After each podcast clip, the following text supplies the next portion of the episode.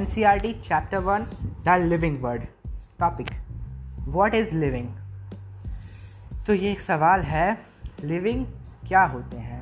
आप किस किस चीज़ को लिविंग कहोगे और किस किस चीज़ को नॉन लिविंग तो अगर डिफिनीशन के हिसाब से जाएँ तो it is a property which is exhibited by the protoplasm मतलब लाइफ एक प्रॉपर्टी है, जो प्रोटोप्लाज्म के इंटरेक्शन की वजह से ही होती है। अब प्रोटोप्लाज्म क्या है?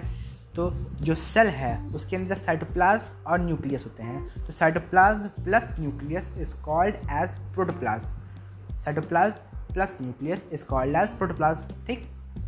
अब लिविंग आप किस चीज़ को लिविंग कहोगे? डिफिनेशन छोड़ो। लिविंग किस किस चीज़ को कहोगे? तो अगर हम लोग एक पूरे अर्थ को एक मान लें तो हर एक वो ऑर्गेनिज्म जो मेटाबॉलिज्म शो करता है, जिसके अंदर कॉन्शियसनेस है, जिसके अंदर सेलुलर ऑर्गेनाइजेशन है, जो अडेप्ट करता है, जो म्यूटेट कर सकता है, जो सेल्फ रेप्लिकेट कर सकता है, जो इमरजेंस और सेल्फ अपने आप को सेल्फ ऑर्गेनाइज कर सकता है, उसी को हम लोग लिविंग कहेंगे।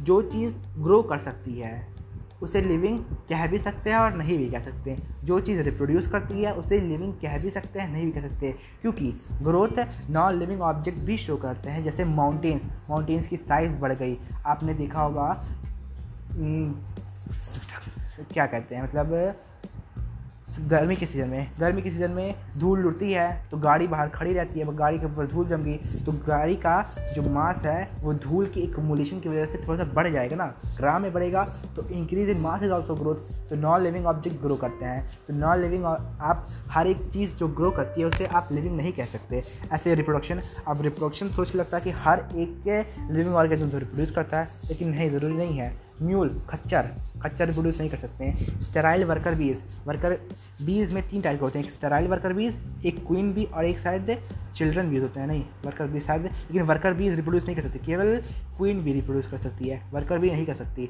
और फिर इनफर्टाइल कपल्स इनफर्टाइल कपल्स भी रिप्रोड्यूस नहीं कर सकते। इसलिए ग्रोथ इसलिए हम लोग ग्रोथ और रिप्रोडक्शन को लाइफ का एक वो नहीं मानते हैं कि लाइफ हर एक चीज़ जो ग्रो और रिप्रोड्यूस करती है, वो लिविंग ही होगी। इसलिए लाइफ उस चीज़ में होगी जो चीज़ मेटाबॉलिज्म शो करेगी, जो चीज़ अडेप्ट करेगी अपने आप को, जो चीज़ अपने आप को म्यूटेट करेगी, जो चीज़ अपने आप को सेलुलर ऑर्गेन जिसके अंदर सेलुलर ऑर्गेनाइजेशन होता है, जो कॉन्शियसनेस शो करेगा, वो हर एक चीज़ लिविंग होगा।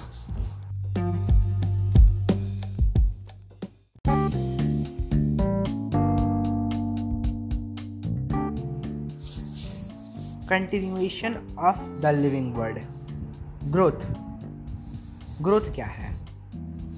तो increase in cell number and increase in mass is called as growth अगर किसी भी ऑर्गेनिज्म का सेल नंबर बढ़ रहा हो या उसका मास बढ़ रहा है तो उसको ग्रो कर रहा है। इसी को कहते हैं ग्रोथ अब एक क्वेश्चन उठता है। पिछले पॉडकास्ट में बताया गया कि प्रॉपर्टी लाइफ की दो प्रॉपर्टी होती हैं। एक होता है कैरेक्टरिस्टिक प्रॉपर्टी एक होता है डिफाइनिंग प्रॉपर्टी तो अब सवाल उठता है, क्या लाइफ कैरेक्टरिस्टिक प्रॉपर्टी है या डिफाइनिंग प्रॉपर्टी मतलब कैरेक्टरिस्टिक क्या?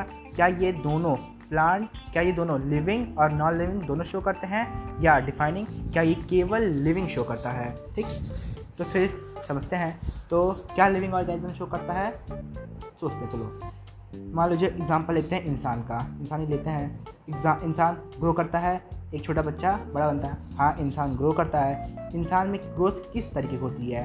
इंसान का जो ग्रोथ है, वो अंदर से होता है। इंसान अंदर से बड़ा होता है। बाहर से बड़ा नहीं तो अंदर इंसान अंदर से बड़ा होता है और इसकी जो ग्रोथ होती है, ये एक बार हो गई तो हो गई। फिर ये वापस छोटा नहीं होगा इंसान कि बड़ा हुआ छोटा बच्चा है, छोटे बच्चे से वो बड़ा एडल्ट हुआ एडल्ट होने के बाद फिर कुछ साल के बाद फिर छोटा बच्चा बन गया इस तरह नहीं होता। जो ग्रोथ है, वो इरिवर्सिबल है। तो living object living organisms also shows growth and the growth is irreversible and it is internal growth अब क्या non living object growth show करते हैं? जवाब है हाँ। नॉन लिविंग ऑब्जेक्ट भी ग्रोथ शो करते हैं। जैसे सैंड ड्यून्स उसका मास बढ़ गया due to accumulation of sand ठीक? माउंटेन्स माउंटेंस ग्रो करते हैं फिर बॉर्डलर्स फिर कार के ऊपर धूल जम गई तो कार का मास बढ़ गया। कुछ ग्राम में बढ़ा, लेकिन कार का मास बढ़ गया। तो increase in mass is also growth increase in cell number is also growth but in living organism increase in cell number and increase in mass both taking place but in non living organism only increase in mass taking place hence we can say that non living object also source growth ठीक non living object भी growth show करते हैं। अब non living object में growth किस type की होती है? नॉन लिविंग ऑब्जेक्ट में जो ग्रोथ होती है, वो होती है एक्सटर्नल ग्रोथ क्योंकि वहाँ पर जो सब्सटेंसेस है, वो बाहर आके एक्मुलेट होते हैं, इसलिए उनकी ग्रोथ होती है एक्सटर्नल और ये रिवर्सिबल होती है। आप झाड़ दो गाड़ी के ऊपर जो धूल जम गई है तो उसका मास फिर घट जाएगा तो it is reversible growth so living non living object also shows growth and there growth is there growth is reversible and it is क्या कहेंगे? रिवर्सिबल होती है और एक चीज़। रिवर्सिबल और इट इज़ क्या कहेंगे यार? Not life time from external it is from external भूल गए थे सॉरी फिर इसके बाद आता है, और क्या केवल यही लिविंग और क्या केवल यही सेल नंबर इंक्रीज और सेल मास इंक्रीज कोई ग्रोथ कहेंगे? क्या किसी और चीज़ को ग्रोथ नहीं कहेंगे? कह सकते हैं। अगर किसी भी चीज़ की लेंथ इंक्रीज हो रही है तो भी ग्रोथ उसकी वॉल्यूम इंक्रीज हो रहा है तो भी ग्रोथ उसका एरिया इंक्रीज हो रहा है तो भी ग्रोथ ठीक?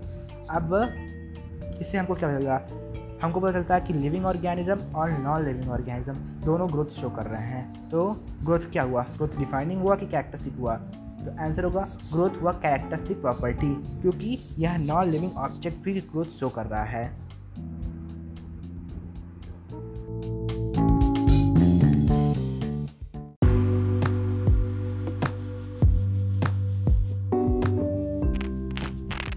Is new recording of living world इसमें रिप्रोडक्शन के बारे में हम लोग जानेंगे। ठीक? तो रिप्रोडक्शन शुरू करने से पहले जानना पड़ेगा पहले रिप्रोडक्शन है क्या? तो व्हाट इज़ रिप्रोडक्शन रिप्रोडक्शन एक प्रोसेस है, जिसकी वजह से नया ऑफस्प्रिंग मतलब नया इंडिविजुअल इस दुनिया में आता है। Reproduction is a process of producing new offspring यही रिप्रोडक्शन है। मतलब एक प्रोसेस जिसकी हेल्प से इस दुनिया में एक नया ऑर्गेनिज्म या एक नया इंडिविजुअल आता है ऑफस्प्रिंग आता है प्रोजनी आता है, वही रिप्रोडक्शन होता है। रिप्रोडक्शन होता क्यों है भाई? ये तो बताओ।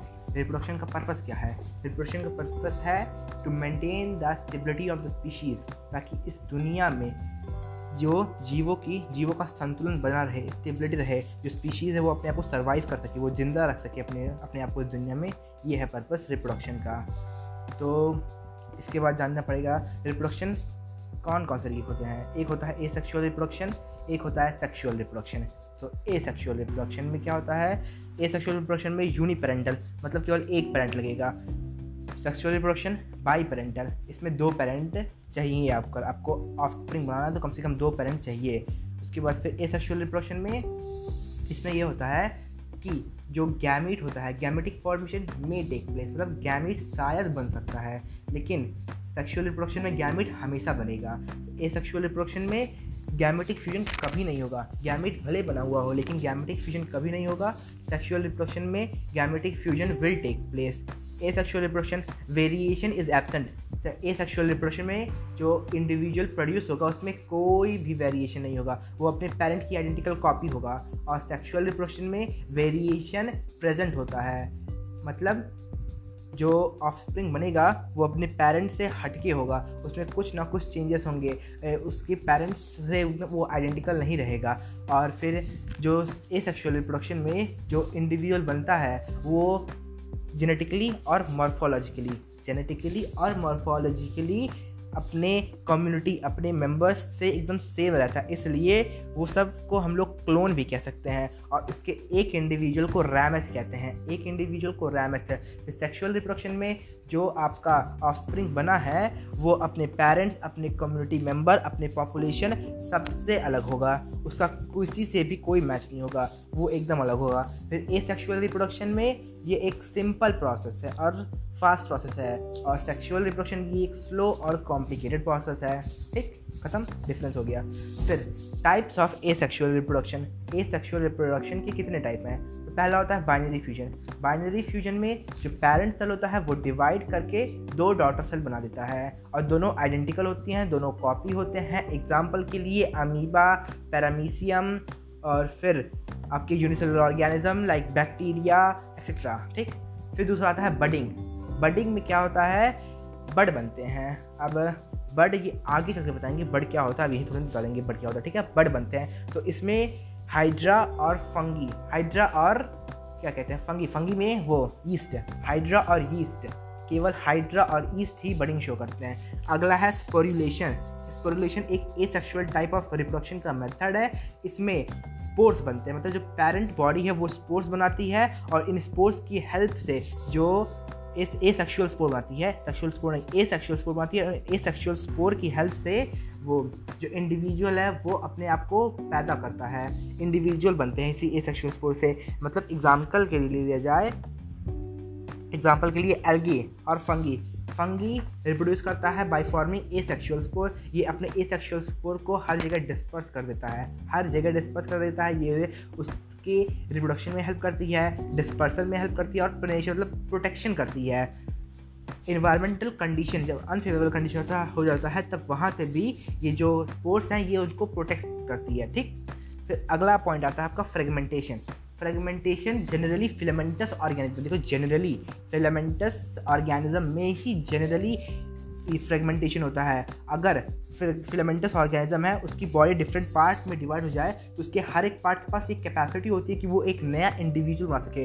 इसी को कहते हैं फ्रेगमेंटेशन फ्रेगमेंटेशन शो करता है फिलामेंटस फंगी फिलामेंटस एल्गी और प्रोटोनीमस स्टेज ऑफ़ मोसेस फिर अगला आता है रीजनरेशन रीजनरेशन एक ए सेक्शुअल मेथड नहीं है। ध्यान re a regeneration asexual method of reproduction नहीं है। ये एक सेक्शुअल मेथड ऑफ़ रिप्रोडक्शन भी नहीं है, ना ए सेक्शुअल ना सेक्शुअल लेकिन रिप्रोडक्शन रीजनरेशन में होता क्या है? इसमें ये होता है कि जो आपका ऑर्गेनिज्म है it has the capacity to regenerate its lost body part जैसे एग्ज़ाम्पल के लिए लिजार्ड उसकी टेल है टेल कट जाएगी तो उसका टेल वो अपनी एक नया टेल बना लेगा। ये होता है आपका regeneration starfish can regrow its arm प्लानी उसका फिर क्या? Hydra can regenerate its tentacle लेकिन ट्रू रीजनरेशन रीजनरेशन नहीं है, लेकिन true regeneration is a method of asexual reproduction इसमें ये होता है कि देखो ट्रू जनरेशन होता क्या? फिर इसको छोड़ो। ट्रू जनरेशन कौन शो करता? है फिर समझ में आएगा ना? ट्रू जनरेशन केवल प्लानेरिया शो करता। है only living organism that shows true regeneration is planaria that is earthworm ठीक है? ट्रू रिजनरेशन में होता है क्या? कि जो प्लानेरिया है, उसकी बॉडी फिलेमेंटस नहीं है। लेकिन फिर भी अगर आप उसकी बॉडी को डिवाइड कर दोगे डिफरेंट पार्ट में तो उसके हर एक पार्ट के पास एक कैपेसिटी होती है कि वो एक नया ऑर्गेनिज्म बना सके। इसी को कहते हैं ट्रू रीजनरेशन ये केवल प्लानेरिया को प्लानेरिया में होता है, ठीक?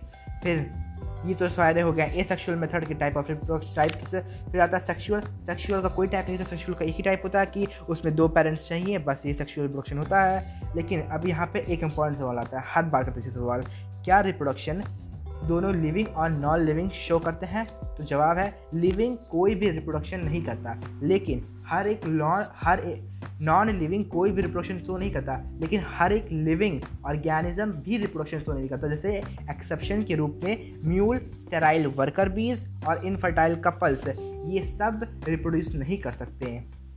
अब यहाँ पे सवाल आता है, ये स्टेराइल क्या है और ये इनफर्टाइल क्या है? स्टेराइल वर्कर बीज मतलब इन लोगों के पास ये कैपेसिटी नहीं है कि ये लोग गैमिट बना सकें। जब गैमिट नहीं बनेगा तो वहाँ पर आपका इंडिविजुअल बन ही नहीं सकता। चाहे भी वो प्रोड्यूस करें गैमिट नहीं उनके पास होता। लेकिन इनफर्टाइल इनफर्टाइल में होता है कि उनके पास गैमिट हो सकता है। गैमिट शायद बना हो, फिर भी वो लोग अपने ऑप्शन को नहीं प्रोड्यूस कर पा रहे हैं, क्योंकि बिकॉज़ ऑफ़ सम डिफॉर्मेलिटीज़ या फिर because of weak they are gametes मतलब कोई भी एनी रीज़न उनके पास गैमिट हो सकता है। हो सकता है, होगा नहीं, ज़रूरी नहीं है, लेकिन हो सकता है, लेकिन फिर भी वे लोग अपने इंडिविजुअल्स को नहीं बना पा रहे हैं। ये होता है आपका इनफर्टाइल तो इससे हम लोग को होलसम करेंगे, पता चलेगा कि reproduction is a characteristic property not a defining property of living organism बस, ये इतना रिप्रोडक्शन है।